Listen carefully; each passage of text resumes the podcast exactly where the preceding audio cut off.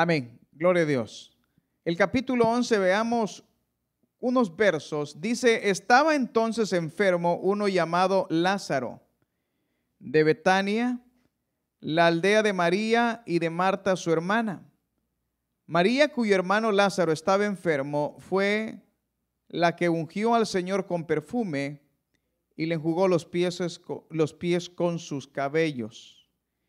Enviaron pues las hermanas para decir a Jesús, Señor, he aquí el que amas está enfermo. Oyéndolo Jesús dijo, esta enfermedad no es para muerte, sino para la gloria de Dios, para que el Hijo de Dios sea glorificado por ella. Amén. Pueden sentarse, hermanos. Como ustedes se recordarán, hemos venido estudiando de algunas de las características que una iglesia saludable debe de tener, y ya tenemos 2 semanas de estar hablando, creo, de la oración. Y esta semana continuamos un poco hablando de la oración. Habíamos hablado de los diferentes tipos de oración que existen y también habíamos mencionado los requisitos que se necesitan para orar. Habíamos dicho que para orar necesitamos tener fe, porque sin fe es imposible agradar a Dios. También que cuando nosotros oremos tenemos que tomar en cuenta, y de hecho el Padre Nuestro dice literalmente, que se haga tu, ¿qué, hermanos? Tu voluntad en el cielo, así también, ¿a dónde, hermanos? En la tierra. Entonces, nuestro deseo cuando oramos es que se haga la voluntad de ¿quién? ¿La suya o la de Dios? ¿Están seguros? Esa es la oración del cristiano, que uno ore dentro de la voluntad de Dios. Y también, para que nosotros oremos tenemos que tener una limpia conciencia. No podemos estarnos acercando a Dios pidiéndole algo que nos ayude cuando nosotros estamos manchados por el pecado. Obviamente todos pecamos, pero estamos acá hablando de un pecado sin confesar, que lo ocultamos, que tratamos de engañar a los hermanos. Bueno, los engañamos siempre, ¿verdad? Pero tratamos de engañar a Dios cuando la Biblia dice que Dios no puede ser, ¿qué, hermanos? Burlado. Y entonces, por eso es importante que cuando nosotros oremos, lo hagamos con limpia conciencia, es decir, declaremos nuestros pecados. El mismo salmista decía, líbrame de mis pecados que son ocultos. Ustedes saben que todos nosotros cometemos pecados, ¿sí o no? Y hay algunos que ni siquiera se dan cuenta. Hasta de esos hay que pedirle a Dios, hermanos, ayuda. Es más, la Biblia dice que tenemos que estar en comunión con nuestra esposa para que nuestras oraciones no sean estorbadas, ¿verdad? Ya hablando de los hombres, ¿verdad? Para que no sean estorbadas por la esposa y le ponga quejas a Dios y ya no nos escuche, ¿verdad? Para poner quejas han de ser buenas, por eso dice la Biblia que son estorbadas las oraciones. También debemos de orar con fervor, ¿verdad? Cada vez que hagamos una oración debemos de hacerla con fervor. Y finalmente mencionábamos que cuando oramos debemos de orar con perseverancia. Dios no es, hermanos, un mago que está dentro de la lamparita, ¿verdad? Y que la frotamos y decimos, ok, te voy a pedir 3 deseos, el 1, el 2 y el 3. Y van a aparecer ahí como por arte de magia. No, muchas veces la oración tiene que ser perseverante. Por eso tenemos que orar todos los días hasta que nosotros alcancemos lo que necesitamos. ¿Cuántos dicen amén? Ahora en esta parte vamos a ver que cuando nosotros oramos, Dios siempre responde. Ahora la pregunta es, ¿cómo nos va a responder Dios? Bueno, Dios nos puede responder con un no, por ejemplo. ¿Cuántos están contentos que Dios le responda con un no? Ah, no, hombre, no, nadie está contento. Pero es muy probable que Dios le diga que no. Por ejemplo, María y Marta eran muy acercadas a Jesús y ellas querían que Jesús, hermana, llegara a curar a su hermano cuando estaba enfermo. Ahora, la Biblia está diciendo que, por ejemplo, María era la hermana de Lázaro, la que estaba enfermo, y era María la que había ungido los pies de Jesús. Imagínense, había llorado, había ungido, los había perfumado. O sea, esa mujer estaba bien conectada con Jesús, ¿sí o no? tenía cuello, como dicen unos. Jesús le decían María, es decir, María, Lázaro y Marta eran muy amigos de Jesús. No eran cualquier persona. No era como el fariseo que lo invitó a comer para criticarlo. No, eran cercanos. Y cuando Lázaro estaba enfermo, ellos le solicitaron a Jesús que llegara. Y Jesús llegó tarde, fíjense. ¿Ustedes creen que Jesús llegó tarde? Simple y sencillamente no tenía ganas de ir cuando ellos le dijeron. Debido a que no tenía ganas de ir cuando ellos le dijeron, ¿qué le pasó a Lázaro? Se murió. Entonces, María y Marta estaban pidiendo que su oración fuera contestada en ese momento y simple y sencillamente Dios o Jesús no llegó cuando ellos lo estaban solicitando. Y muchas veces se parece a nuestras oraciones. Nosotros le estamos solicitando algo a Dios, le estamos pidiendo algo a Dios. Y entonces nosotros decimos, Dios, ¿por qué te tardas tanto? Señor, si tú hubieras venido, no me hubiera pasado esto. Si hubieras escuchado mi oración, yo no hubiera atravesado toda esta situación. Y entonces el problema es que nosotros no somos Dios. Y nuestra mente no es como la mente de Dios y nuestros planes no son como los planes de Dios y no son, escúcheme bien, los planes de Dios que se tienen que acoplar a nuestros planes, sino nuestros planes se tienen que acoplar a los planes de Dios y eso lleva un proceso para entenderlo. Ahora, ¿cuántos creen que el que está en control de nuestra vida es Dios? La gente dice, yo soy el propio arquitecto de mi vida, yo creo y alcanzo lo que yo me propongo con el esfuerzo, pero yo creo que el arquitecto de nuestra vida es Dios y Él es mejor diseñador que nosotros. Entonces, cuando nosotros le pedimos algo a Dios y nosotros le decimos, Dios, contéstanos, es muy probable que Dios nos vaya a decir no. ¿Por qué? Yo no sé. Lo único que me acuerdo es de aquel versículo que a los que aman a Dios, ¿cuántos aman a Dios? ¿Cuántos aman a Dios de verdad? ¿Cuántos aman a Dios? Todas las cosas nos ayudan a bien. ¿Cuántos dicen amén? Todas. Aun cuando usted le pide algo a Dios y Dios le dice que no. A ella no le gustó, ¿verdad? Eso es lo que dice la palabra del Señor. No entendemos nosotros, no comprendemos, simple y sencillamente porque nuestra vista no alcanza a ver lo que Dios quiere hacer. Nosotros no alcanzamos a ver el plan de Dios, hermano. Y si nosotros entendiéramos el plan de Dios al final y lo pudiéramos visualizar, quizás no diríamos nada, pero el problema es que nuestra vista es muy corta, como el Señor nos llama a nosotros ovejas. ¿Cuántos son ovejas? Dicen amén. ¿Alguna ovejita acá? ¿Hay ovejitas acá? Dicen amén. Los lobos. No hay lobos. No hay lobos, solo ovejitas. Y entonces cuando uno se da cuenta que es Dios el que va adelante, uno, hermanos, entonces tiene que aprender a confiar en Él. Ahora, el plan que Dios tenía en este caso era mucho más grande el que ellos tenían porque lo que ellas querían era que Lázaro no muriera. Obviamente eran las hermanas. Pero lo que Jesús quería era glorificarse, mostrar su poder, demostrarles que Dios es el Dios de vivos y no de muertos y que Él, hermanos, es capaz hasta de resucitar a los muertos. Oyéndolo Jesús dijo, esta enfermedad no es para qué, hermanos, para muerte, pero se murió. Jesús dijo, no, esto no es para muerte, pero sí se murió.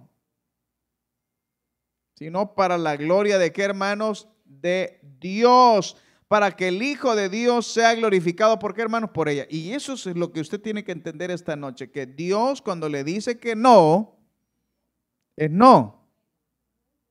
Y le está diciendo que no, porque Él quiere mostrarle algo que usted todavía no ha visto, y Él quiere mostrarle a usted y a mí algo que todavía no hemos visto y que no vamos a ver con nuestros propios ojos, sino que vamos a verlo con los ojos espirituales, pero tenemos que ver la mano de Dios actuando para que nosotros nos demos cuenta que no fuimos nosotros, que no fue nuestra habilidad, que no fue nuestra propia capacidad, sino que fue exclusivamente la mano de Dios todopoderoso, la que se extendió y la que se mostró.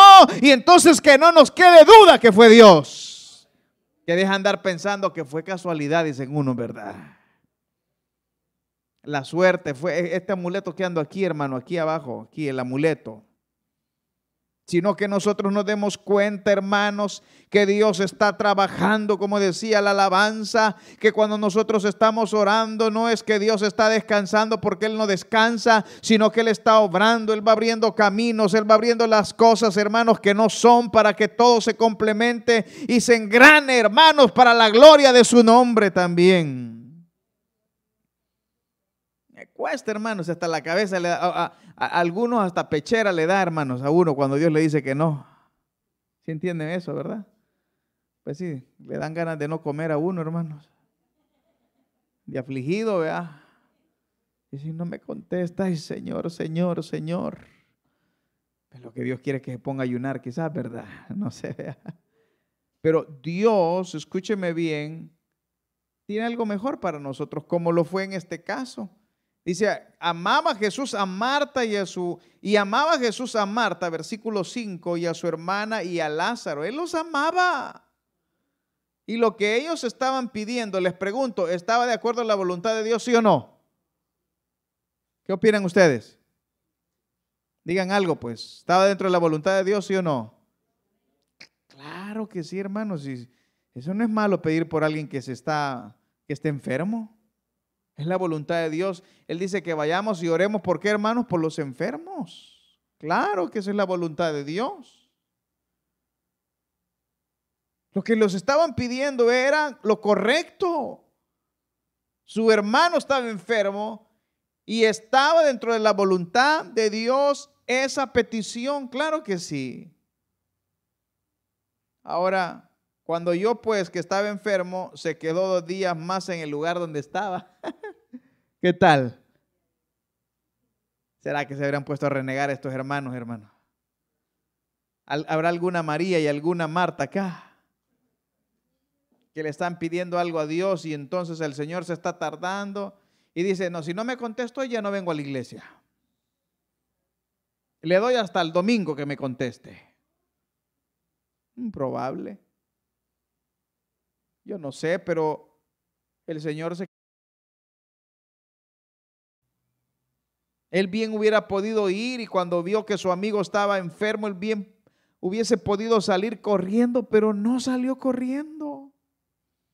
Luego, después de esto, le dijo a sus discípulos, vamos a Judea, ¿qué? Hoy sí vamos a ir, dijo. Me están hablando ellos, pero ahorita no vamos a ir. ¿Cuándo vamos a ir? Cuando yo quiera, dentro de 2 días. Y le dijeron los discípulos, Rabí, ahora procuraban los judíos apedrearte y otra vez vas allá. Y respondió Jesús, ¿no tiene el día 12 horas? El que anda de día no tropieza porque ve la luz de este mundo, pero el que anda de noche tropieza porque no hay luz en él. Dicho esto, le dijo después, nuestro amigo Lázaro duerme. Mas voy, ¿para qué, hermano? Para despertarlo. O sea, hermanos, está viendo Jesús que Él es Dios, hermano. Él sabe todo. Él estaba aquí Jesús, hermano, lo tenía todo controlado, fríamente calculado. ¿Se acuerdan de esa, verdad? Estaba todo calculado. Aquí no había nada que se hubiese salido de las manos de Dios. Ahora le pregunto, ¿usted cree que a Dios se le ha salido algo de la mano de Él ahorita con lo que usted le está pidiendo? ¿Usted cree que ahorita a Dios se le ha olvidado un poco lo que usted le está pidiendo? Es más fácil que se le olvide a usted. ¿Usted cree que Dios no está pendiente de lo que usted le está pidiendo? ¿Usted cree que Dios es sordo, hermano? ¿Usted cree que Dios no está viendo su dolor, su gemir? Pero déjeme decirle que lo que Dios quiere hacer es mucho más grande que lo que usted le está pidiendo, y lo que usted tiene que hacer es confiar en que la mano de Dios le levantará y le sacará para darle la victoria. Pero Jesús decía esto de la muerte de Lázaro, decía: no está muerto, está dormido, y ellos pensaban que hablaba de reposar del sueño.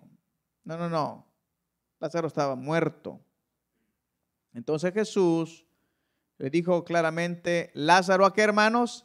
Ha muerto. Que estos discípulos de Jesús no entendían, hermanos. Jesús les explicaba una cosa y salían con otra. Se parecen a nosotros, ¿no? ¿No cree que se parecen a nosotros estos discípulos?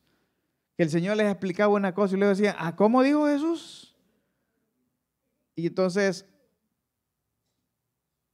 Él les dijo claramente: está muerto. Y me alegro, ¿por qué? Por vosotros, de no haber estado, ¿qué, hermano? Allí, para que creáis. Mas vamos a qué, hermanos? A Él. Dijo entonces Tomás, llamado Dídimo, a sus discípulos: vamos también nosotros para que muramos con qué, hermanos. No, hombre, este sí que era pesimista, hermanos. Y este fue aquel que no creía, ¿se acuerdan? Que le dijeron: el Señor ha resucitado. Dijo: no, puras mentiras de ustedes. Este quería que se murieran, hermanos. Pensamientos de suicidio tenía este ingrato. No entendía que el Señor les estaba diciendo: qué bueno que ustedes no están ahí, porque ahora que están muertos se van a dar cuenta que ese está bien muerto y van a ver lo que yo voy a hacer. Siempre nos cuesta entender los propósitos de Dios. Vino pues Jesús y halló que hacía ya 4 días que Lázaro estaba en el sepulcro. ¿Cómo se pondrá uno después de 4 días, hermanos? ¿Nunca ha tocado un muerto, hermano? Como hule se pone.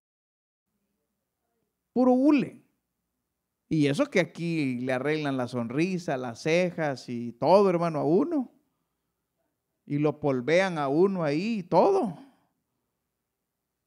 Y uno queda bonito y le dice: ¿cómo quieres la foto? Y se la toman. Pero ¿qué pasa con un cuerpo de 4 días, hermanos? ¿Qué pasa? Ya se descompone. Ya los gusanitos, hermano, empiezan a salir por ahí. Hay un dice: hermano, no me gusta hablar de eso. No, pues está bien que no le guste hablar, pero los gusanos se lo van a comer a usted un día. Los ojitos, todo va a ser deteriorado. Y así estaba este hombre, completamente muerto, en estado de descomposición. Betania estaba cerca de Jerusalén, como a 15 estadios, y muchos de los judíos habían venido a Marta y a María para consolar a sus hermanos. Hermano, ahí había velación ya, hermanos. Ya estaban ellos completamente seguros que esto era todo lo que iba a pasar con Lázaro. Entonces, cuando Marta oyó que Jesús venía, salió a encontrarle. Y Marta dijo a Jesús: Señor, si hubieses estado aquí, mi hermano no habría ¿qué? Siempre echándole la culpa a Dios, ¿no? Ya casi le estaba diciendo que él lo mató, ¿verdad? Pero le dijo: si hubieras estado aquí, él no hubiera muerto.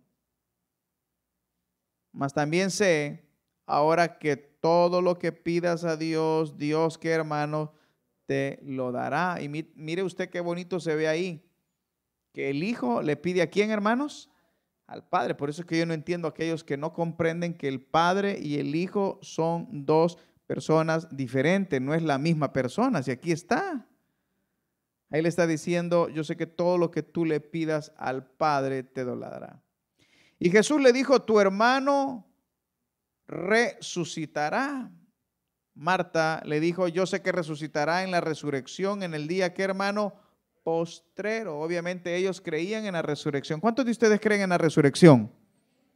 O sea, ustedes creen que es de gusto estar aquí todos los miércoles y los domingos, Estamos aquí porque nosotros sabemos que un día vamos a resucitar de entre los muertos. Por eso este mensaje es el más poderoso que hay sobre la faz de la tierra. Y no comprendo por qué ustedes se quedan callados de anunciar y de proclamar a las personas de que hay vida en Cristo Jesús, que nosotros no moriremos, sino que seremos transformados. Ellos sabían que había resurrección. Y entonces le dijo: yo soy la resurrección y la vida, el que cree en mí, aunque esté muerto, ¿qué, hermanos? Vivirá. Y todo aquel que vive y cree en mí no morirá eternamente. Y le preguntó: ¿creen esto? Les pregunto yo, ¿ustedes creen esto ustedes? ¿Lo creen ustedes? Digan amén, pues no les creo.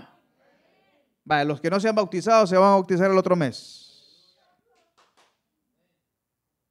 Los que no están sirviendo a Dios van a servir a Dios el otro mes. Ya no vio muchos amenes, ¿verdad? Los que no van a la célula van a ir. Pues sí, porque cuando uno cree algo tiene convicción, hermanos. Le dijo: sí, Señor, yo he creído que tú eres el Cristo, el Hijo del Dios que ha venido aquí, hermanos, al mundo. Ahora, el versículo 28 rápidamente dice: habiendo dicho esto, fue y llamó a María, su hermana, diciendo en secreto: el maestro está aquí y te llama. Ella, cuando lo oyó, se levantó de prisa y vino a él. Y Jesús todavía no había entrado en la aldea, sino que estaba en el lugar donde Marta le había encontrado. Pero veamos el 38. Y Jesús, profundamente conmovido, otra vez vino al sepulcro. O sea, obviamente en la humanidad de Jesús le dolía que su amigo hubiera, ¿qué, hermanos? Muerto. Era una cueva y tenía una piedra puesta encima, y dijo Jesús: quiten la piedra.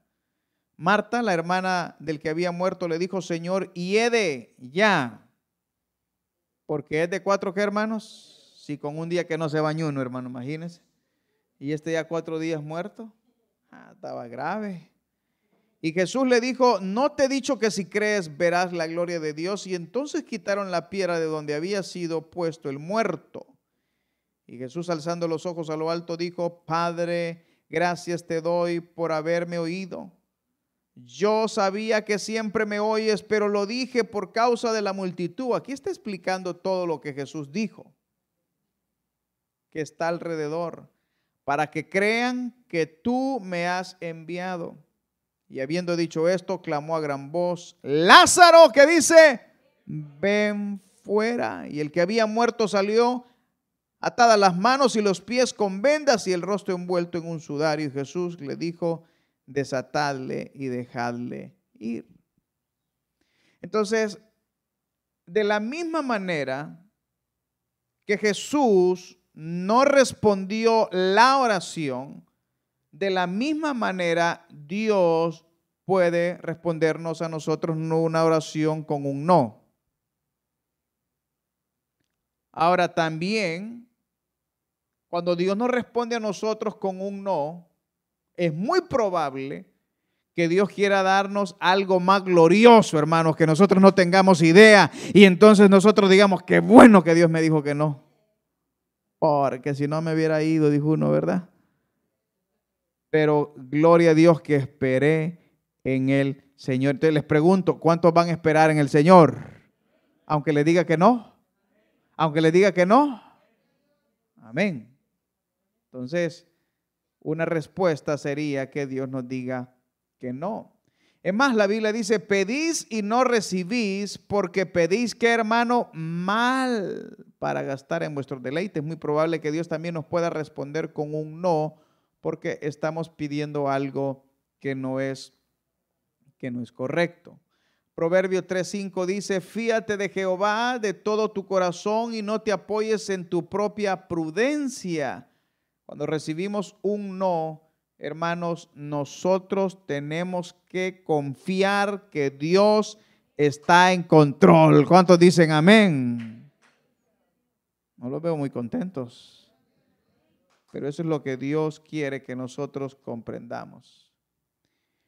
Ahora, hay unas oraciones bonitas, de esas son buenas, hermanos. De esas que uno le ora a Dios y las contesta a Dios inmediata, ¿qué, hermano? mente. Por ejemplo, Isaías 65, 24, si tienen Biblia, lo pueden encontrar. 65, 24.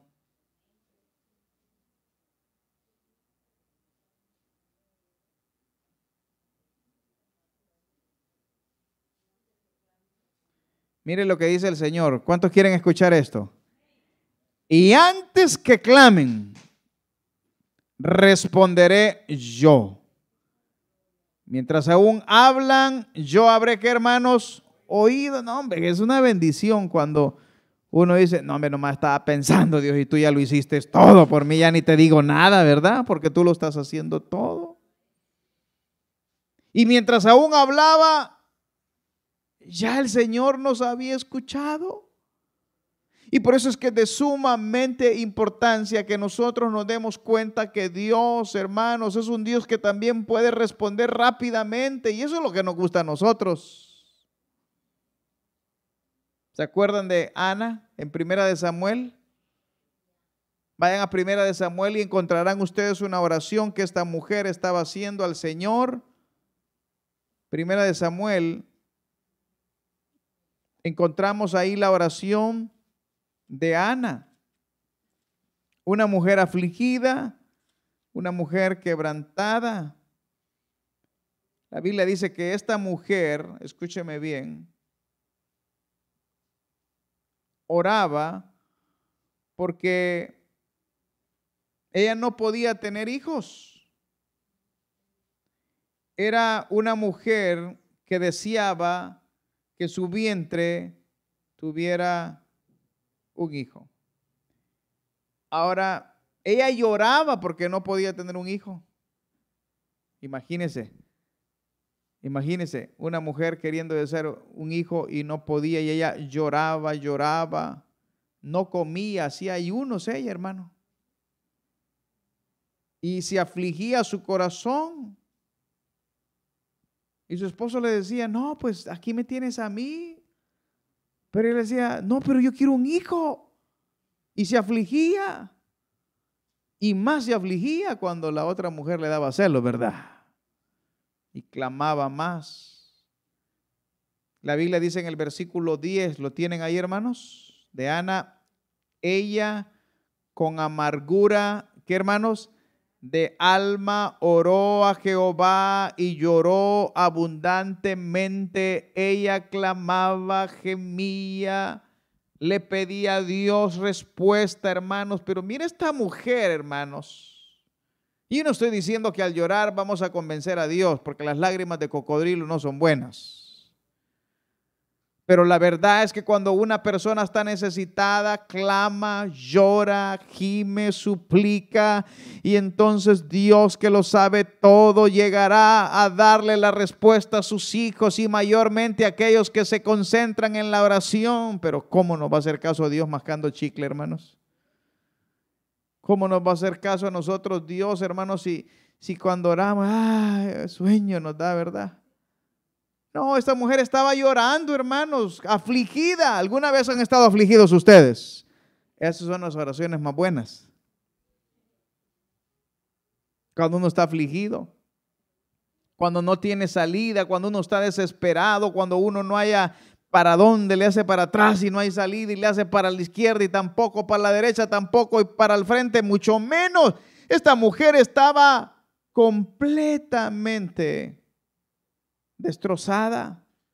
No solamente oraba, sino que hizo una promesa a Dios. La promesa que le hizo, dice en el versículo 11, diciendo: Jehová de los ejércitos, si te dignares mirar a la aflicción de tu sierva y te acordares de mí y no te olvidares de tu sierva, sino que dieres a tu siervo un hijo varón, y se lo pidió hasta varón, yo lo dedicaré a Jehová todos los días de su vida y no pasará navaja sobre qué, hermanos, sobre su cabeza. Entonces ella hizo un compromiso con Dios, y aquí viene un elemento importante: Dios responde. Y yo, fíjese que cuando uno le promete algo a Dios, como quien dice, Dios, si tú me das esto, yo voy a hacer esto, no, me como que más se anima Dios, dice, antes así va la cosa. Pero nosotros siempre pedimos a Dios y nunca queremos dar nada a cambio, hermanos. ¿Cuántos de ustedes tienen un problema y le dicen, Señor, de aquí en adelante yo te prometo que me voy a levantar a orar con el pastor de lunes a viernes? Te lo prometo. ¿A cuántos van a ser valientes y van a cumplir eso? Y pues todos los que están aquí se conectan mañana.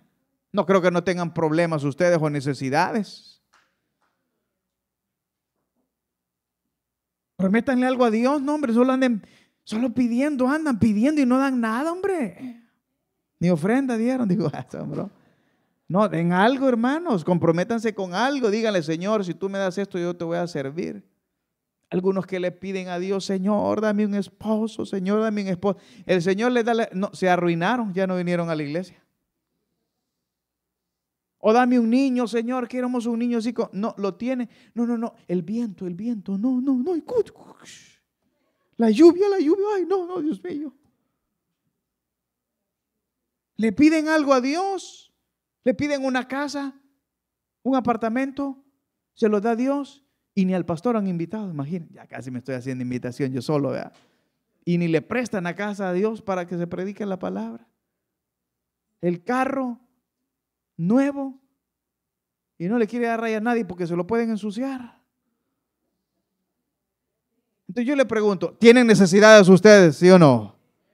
¿Y por qué no hacen un trueque? Pues algo así para que entiendan. ¿Funciona eso? Señor, yo te pido, ¿y tú qué? Y yo te doy. Señor, yo te pido y bien yo te doy. Señor, tú me das y yo también te daré. Y entonces uno se compromete, como lo hizo esta mujer.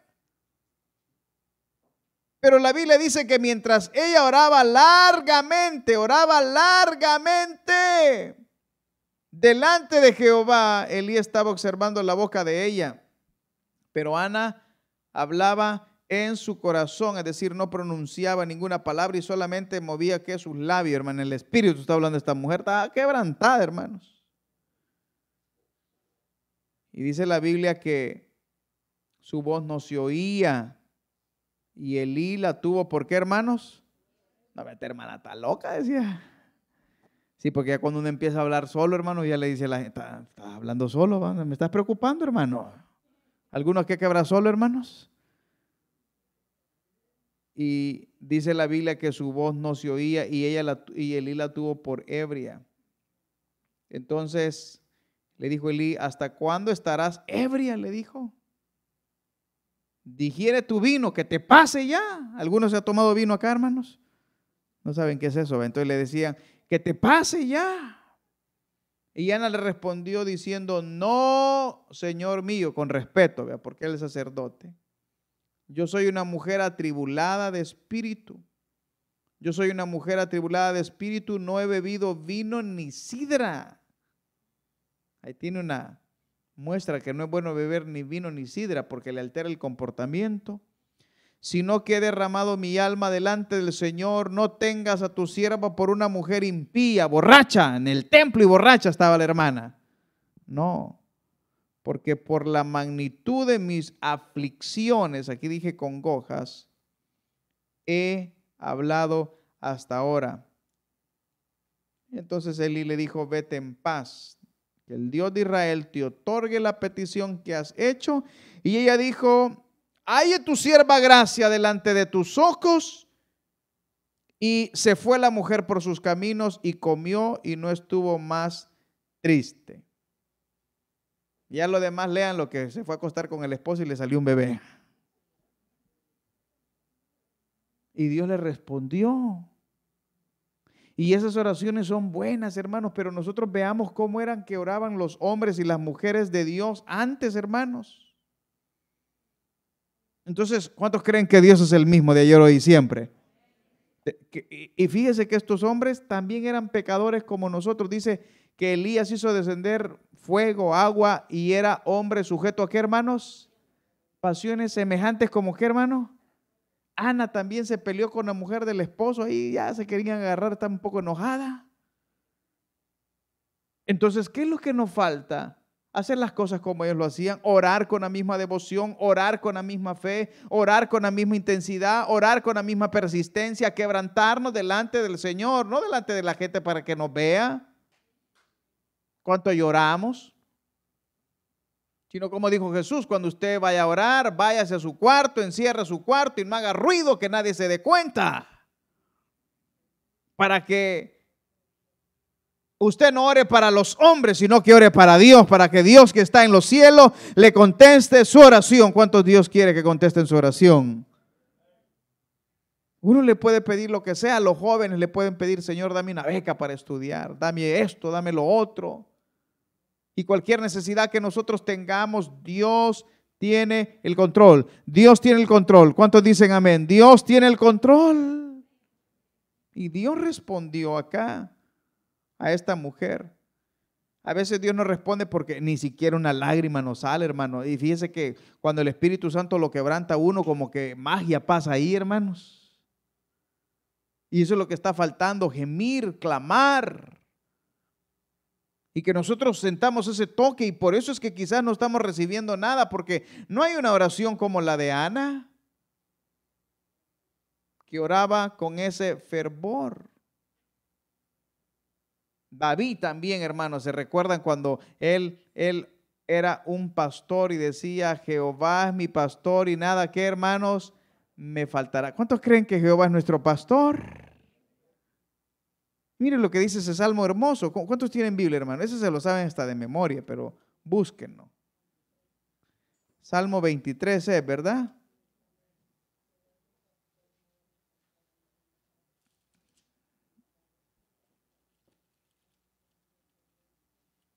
Gloria a Dios.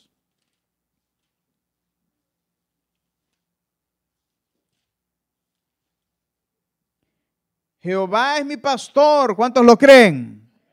Nada que dice, en lugares de delicados pastos me hará descansar, junto a aguas de reposo me pastoreará, confortará mi alma, me guiará por sendas de justicia por amor de su nombre.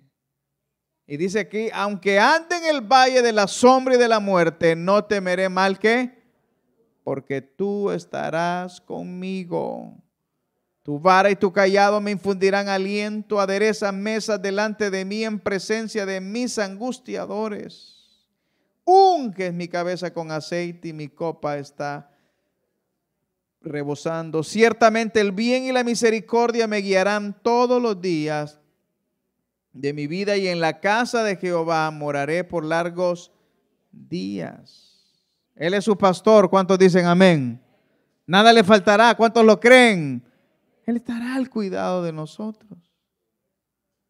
Si usted lee el Salmo 3, por ejemplo, mire cómo Dios le responde a David.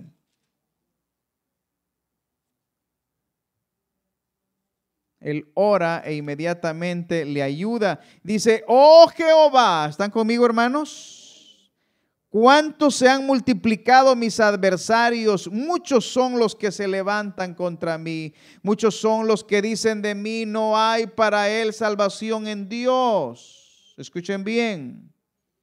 Cuando David hizo esta oración, ¿sabe quién lo andaba persiguiendo? Su propio hijo, Absalón. Su propio hijo lo quería matar. Su propio hijo le había quitado todas las mujeres, las había expuesto y él se había adueñado. Lo criticaban a David. Las críticas, el pueblo se levantó contra él y decían, este David es un adúltero. Este David es un homicida. Después que el rey, hermano, les había ganado la batalla y les había servido, una vez se equivocó el rey, se le dieron con todo. Estaba afligido, lo perseguía su propio hijo, lo había traicionado su propio hijo, le había quitado y violado a sus mujeres, el pueblo se había rebelado con él, lo criticaban por el pecado que había hecho, nadie lo quería, y por eso él dice, muchos adversarios tengo, había hecho enemigos de puro gusto, hermano, todos los hermanos, a todo el pueblo se le había volcado. Pero oiga lo que dice, fíjese, o sea, este David aquí andaba un poco, le había fallado a Dios, vea, él sabía, Pero a pesar que le había fallado a Dios, él no le hacía caso al diablo. Y aquí viene el problema en nosotros, que nosotros le fallamos a Dios y le hacemos caso al diablo. Y entonces no oramos. Pero por el contrario, cuando le fallamos a Dios, lo que hay que hacer es postrarnos y orar al Señor. Entonces el versículo 3 dice, mas tú, Jehová, eres escudo alrededor de mí, mi gloria y el que levanta mi cabeza. Él sabía que nadie lo quería. Él sabía que había perdido el trono, sabía, ¿y cómo le hacía algo a su hijo? Si él cuando estaba tomando control de una orden específica, a mi hijo no me lo toquen, y el hijo lo quería matar. Pero él dijo, eres tú, Jehová, alrededor de mí, eres mi gloria, el que levanta mi cabeza, y dice, con mi voz clamé a Jehová. ¿Cómo dice ahí? ¿Y cómo dice ahí? ¿Están leyendo? No, pues, los que están leyendo, ¿cómo dicen? La hermana se la da de memoria, pero los que están leyendo ahí, ¿qué dice? Y él me respondió desde su monte santo. Este David andaba mal, pero él sabía que su papá siempre lo escucha. Porque Dios siempre escucha a sus hijos. ¿Cuántos dicen amén? Cuando uno llega arrepentido. Este David aquí estaba un poco afligidón, hermanos. Andaba afligido, que su hijo lo andaba buscando, hablaba afligido que la gente lo criticaba. Acuérdense que también lo que había hecho David no era así como para andar celebrando y tirando cohetes, ¿verdad? Había embarazado a una mujer, le había mandado a matar al marido, su hijo se había muerto. No, ves que David andaba hecho pedazos. Pero él sabía quién era su padre. Y entonces Dios lo libró. ¿Cuántos dicen amén?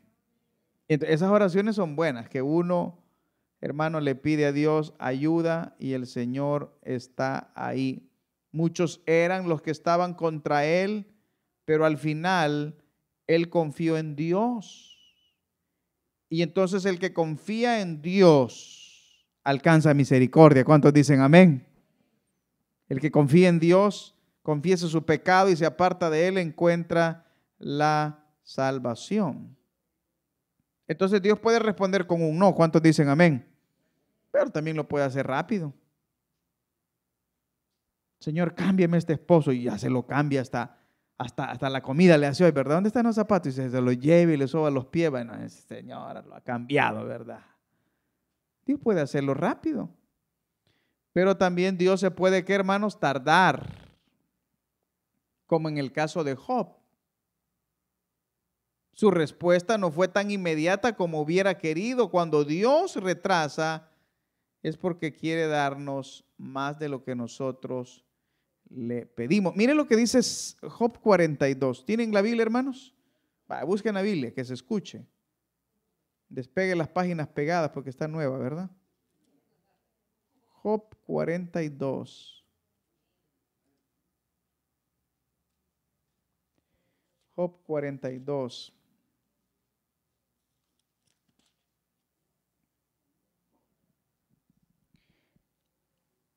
Aquí estaba el problema de Job. Oigan lo que dice el Salmo, Job 42. ¿Lo tienen, hermanos? Dicen amén. Dicen amén.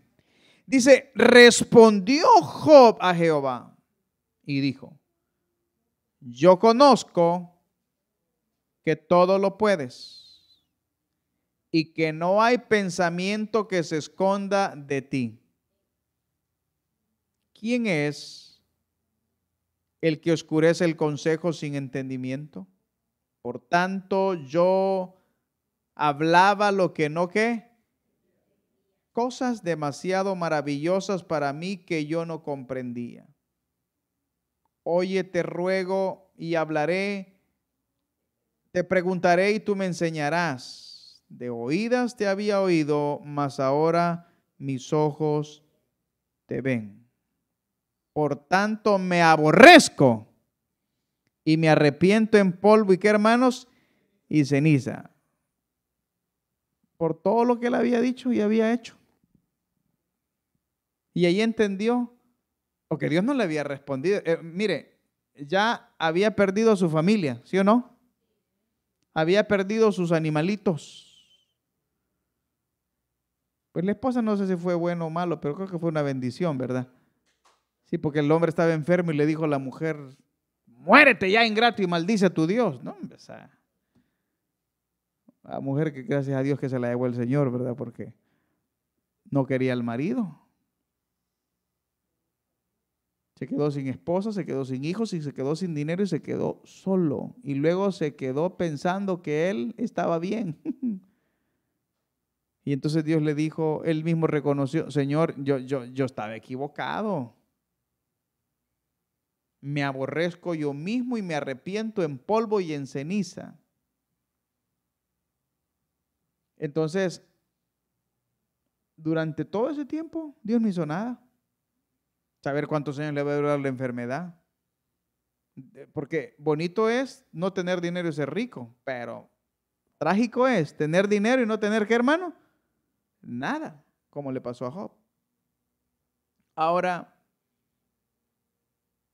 el versículo 10 dice, y quitó Jehová la aflicción de Job cuando él hubo orado por sus amigos y aumentó al doble todas las cosas que habían sido de, ¿qué, hermanos? Mire, y vinieron a él todos sus hermanos y todas sus hermanas y todos los que antes le habían conocido y comieron con él pan en su casa, ya tenía casa, y se condolieron de él y le consolaron de todo aquel mal que Jehová había traído sobre él, y cada uno de ellos le dio una pieza de dinero y un anillo de, ¿qué, hermanos? De oro. Y bendijo Jehová el postrer estado de Job más que el primero, porque tuvo 14,000 ovejas, 6,000 camellos, 1,000 yuntas de bueyes, 1,000 asnas, y tuvo 7 hijos y 3, ¿qué, hermanos? Hijas. Y llamó el nombre de la primera, y ahí está todo. Dios le dio más. ¿Cuántos dicen amén? Pero había que esperar. Pero ¿cuántos de nosotros nos gusta el drive-thru, verdad? Nos encanta el microwave, ¿verdad? Rápido.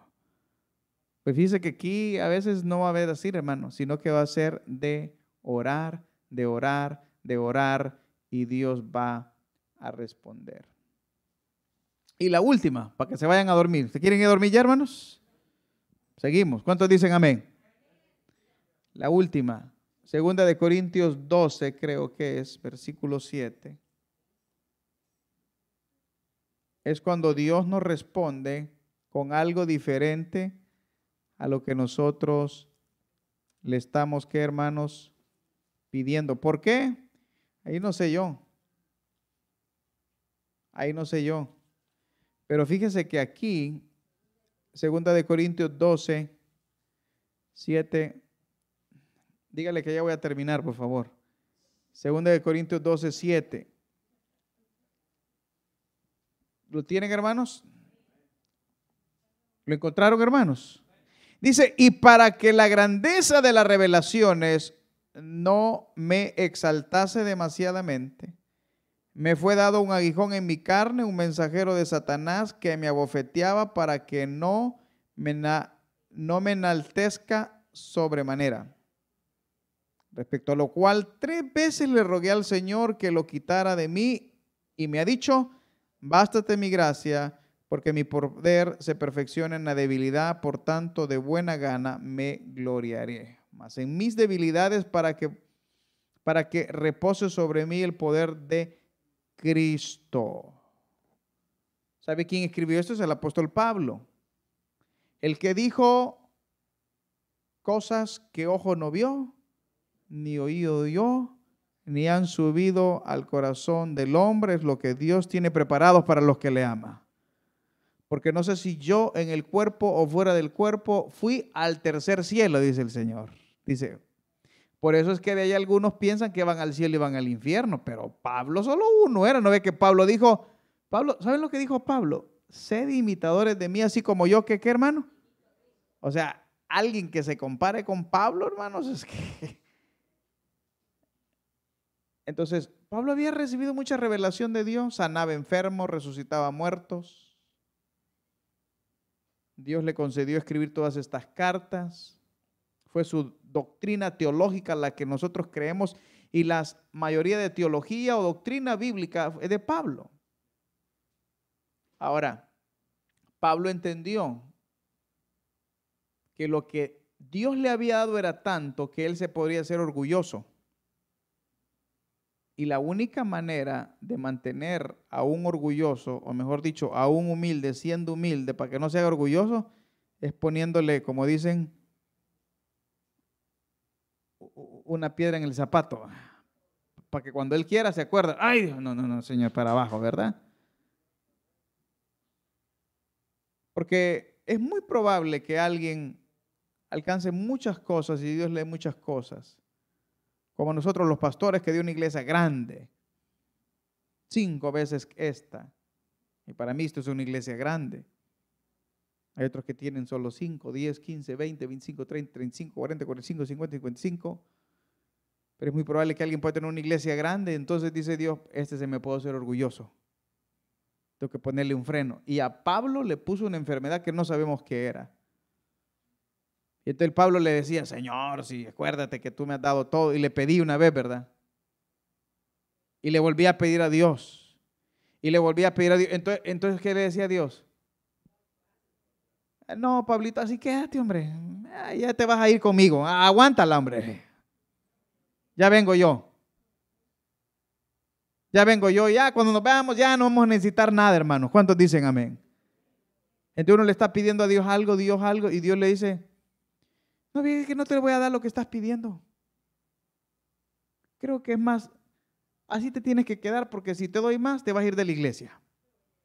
Por eso dice unos en el proverbio, Señor, no me des pobrezas ni riquezas, porque si me das riqueza es muy probable que blasfeme contra ti. Y si me das pobreza, o al revés, si me das riquezas es que me voy a olvidar de ti. Si me das pobreza voy a blasfemar porque no tengo. Entonces dije, Dios, así lo voy a dejar a este. Hay algunos hermanos que si Dios les diera dinero, no vienen a la iglesia ustedes ya. Se arruinarían. Yo conozco muchos que se han arruinado por el dinero. Y es muy probable que usted diga, ay, pero es que no tengo ni para comer, hermano. Bueno, para que ore todos los días, para que Dios le provea. ¿Cuántos dicen amén? Pero es que la gente aquí se olvida de Dios en este país, porque en este país todo es ¿qué? Dinero, dinero, dinero, dinero. Y yo digo, hermano, dinero, hermano, dinero, hermano, dinero, hermano, dinero. 1, 2, 3, 4, 5. Todo dinero. Y entonces, Dios a veces nos tiene que parar un poco, hermanos, para que pensemos en Él también. Entonces, yo no sé si usted va a orar o no va a orar, porque ya rato vengo orando la oración y todavía ustedes no han se levantado a orar. Es más, ni oraron para comer ahora, malagradecidos. Ya no oran ni para comer. Es que tenía hambre, dije, no oré, dije. Y hemos dejado la oración. Pero sí puedo decirle que Dios responde. Y que a veces Dios se tarda un poquito. Y que a veces Dios, pues no le va a responder como usted quiere. Y a veces Dios lo va a hacer esperar porque le quiere algo más grande, hermano. No sé cuál es su caso. Lo único que le puedo decir es que Dios es el mismo de ayer, de hoy y de siempre. Vamos a orar. Padre nuestro que estás en los cielos, tu palabra nos muestra que debemos de orar. Quizás no oramos como conviene, pero sí te pedimos que tú nos ayudes a orar con fervor, con fe. Póngase de pie, hermanos. Señor, yo te pido por mis hermanitos que están aquí, que aprendan a orar para que te amen más, que se unan a la oración en la mañana. Señor, yo te estoy pidiendo líderes y me has hecho esperar por todos estos líderes que vienen. Yo confío que estos líderes van a hacer que la iglesia crezca. Yo confío que este grupo de personas que tú has traído lo vas a levantar grandemente. Vas a levantar hombres, mujeres de oración.